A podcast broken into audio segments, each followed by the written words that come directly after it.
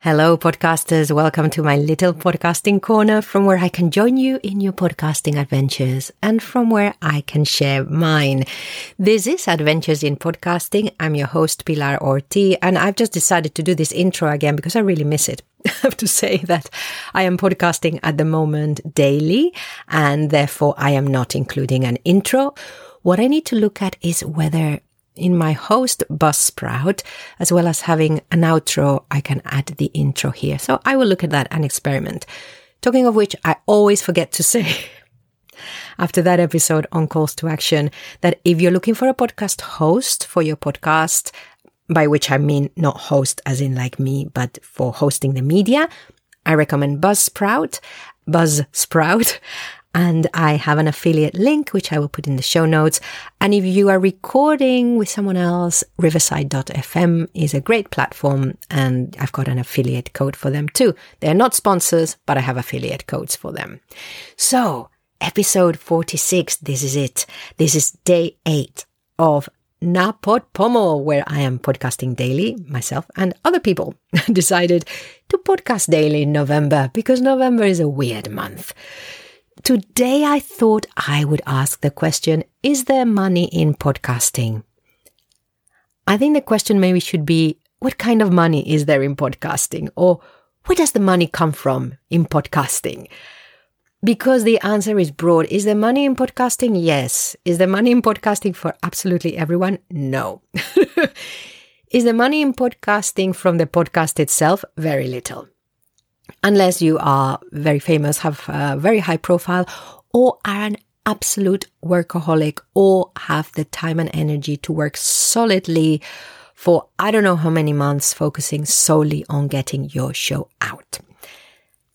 I would love to hear other opinions about this, p at adventuresinpodcasting.com. But I will tell you now why I think all of this. So I have been podcasting, I think now since like 2011, doing different things.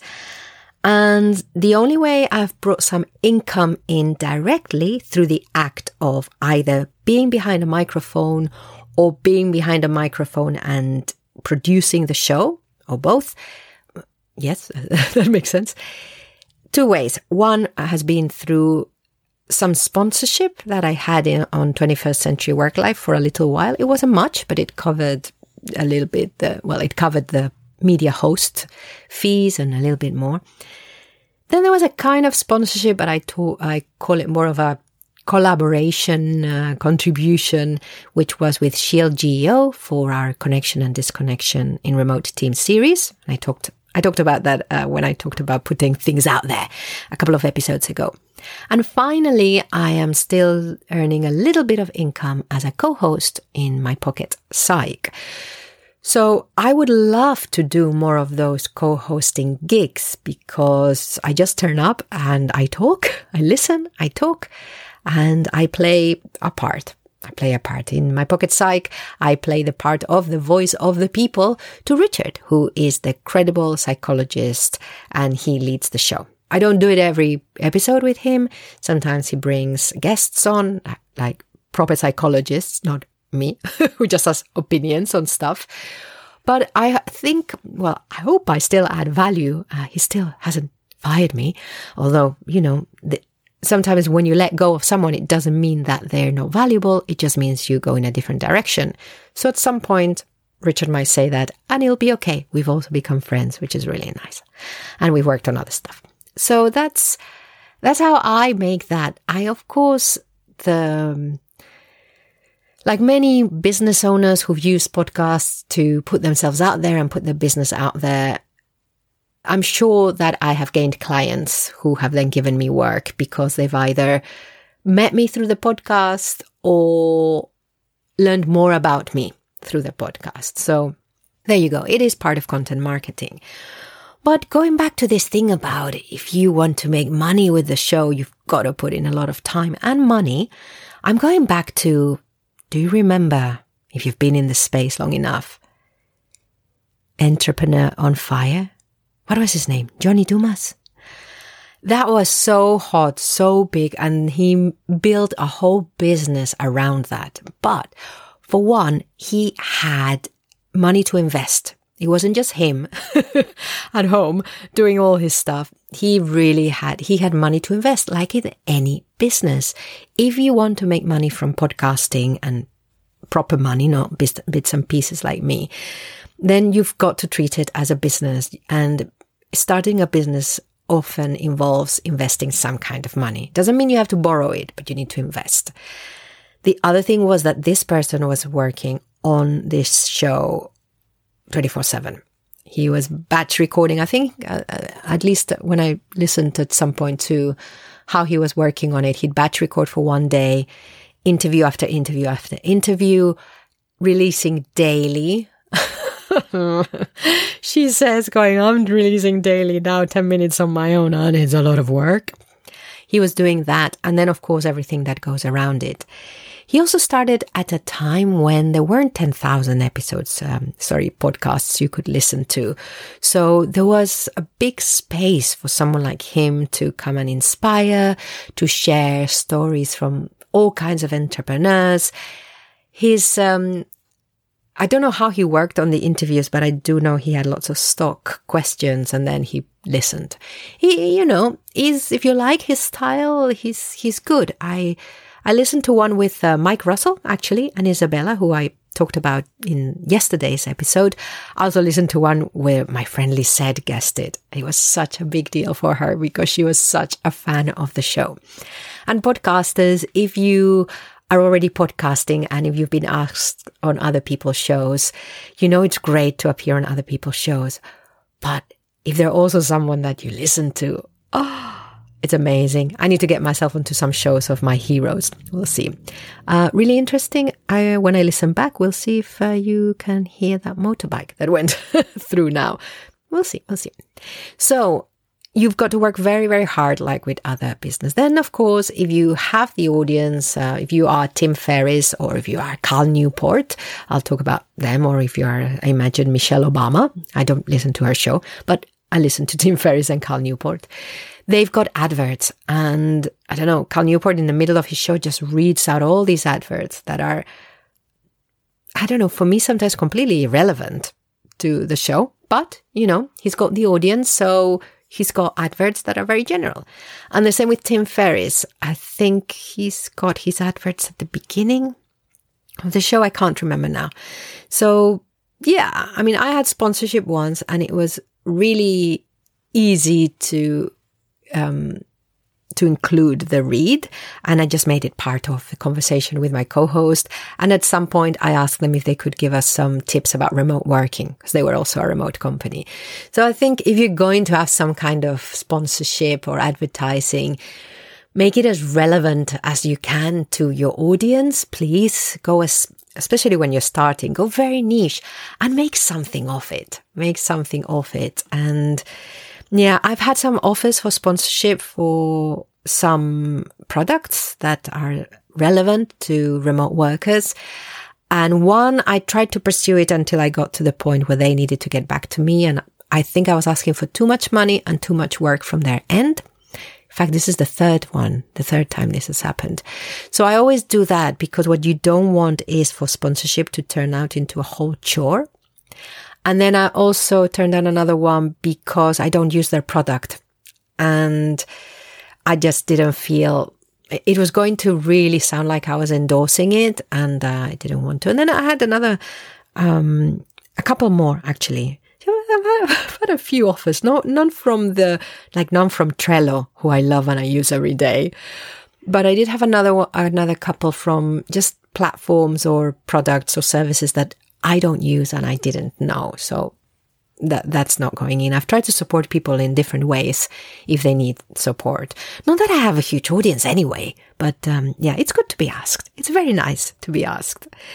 So that's um, so that's for sponsorship. The other way in which uh, many podcasters are, are making some money for their show is through Patreon.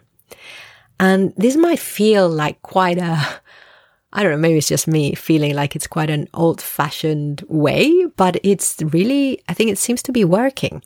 Look at that. I'm going to go over 10.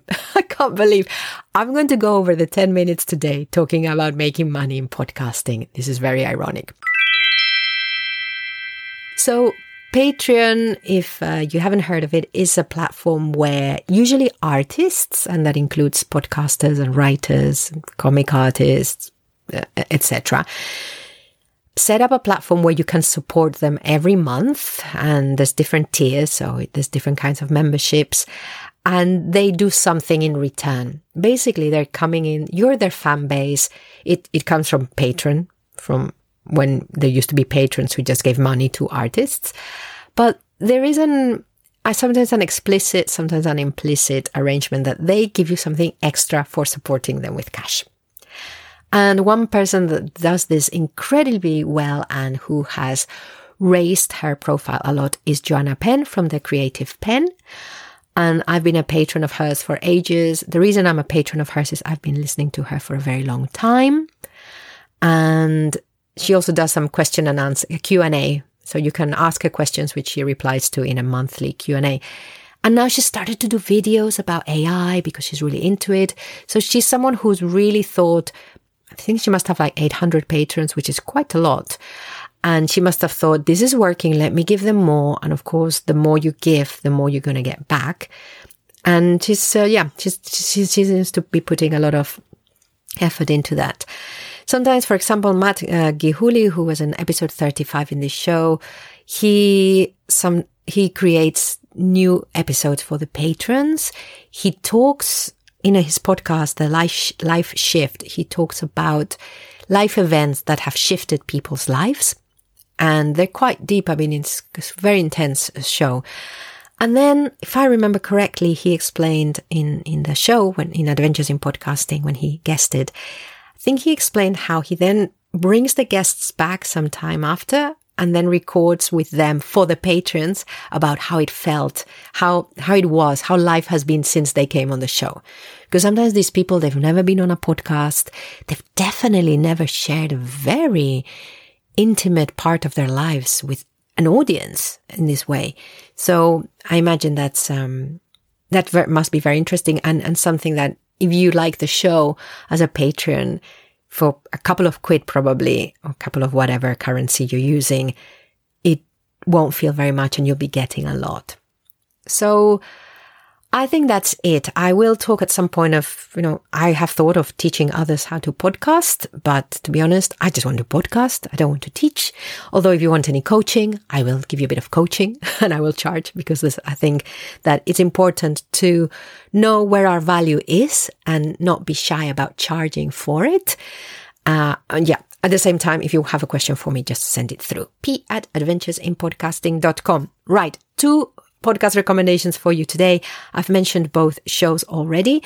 The Creative Penn, which is uh, the show by Joanna Penn for mainly writers, independent uh, indie indie writers.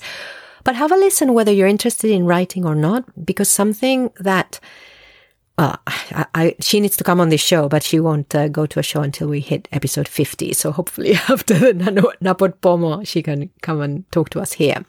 She guested in 21st Century Work Life some time ago. But what she does now, so she's been gone from oh, podcast weekly, podcast every other week. Do I want to stop podcasting? And finally, she asked the audience. Most of us said, we really like it when you talk to us on your own. We like the interviews. It's great to have guests, but we are here for you most of us. So what she does now, she has one hour long episodes, over one hour, and the first 20 minutes or so, it's updates from the industry where she gives her take on what's going on, as well as informing us. See how I'm saying us, huh? She's building community really well just through the podcast. And also, she also has her own personal updates, which are really interesting because we're all as, we're all either writers or aspiring writers. We love to hear what she's up to. It is absolutely wonderful. So if you're not into writing, just give it a listen. Have a listen to some of the different kinds of episodes she does and have a look at her Patreon page. The other show I've already mentioned is the Tim Ferriss show. I really like it. And in particular, I want to recommend one where he talked to a professional pickpocketer. I'm gonna leave it like that. It's it's not as dodgy as it sounds, but it's very interesting what this guy does. And it's the episode from the 19th of October 2023 with Apollo Robbins. So I'll leave you with those two shows. I hope you're back here tomorrow. P at adventuresinpodcasting.com if you have anything to say to me. Thank you for listening. That's it for today's thoughts and adventures in podcasting. I would love to hear your thoughts. So if you want to get in touch, head over to adventuresinpodcasting.com. My name is Pilar Orti. Thank you for listening. Keep podcasting.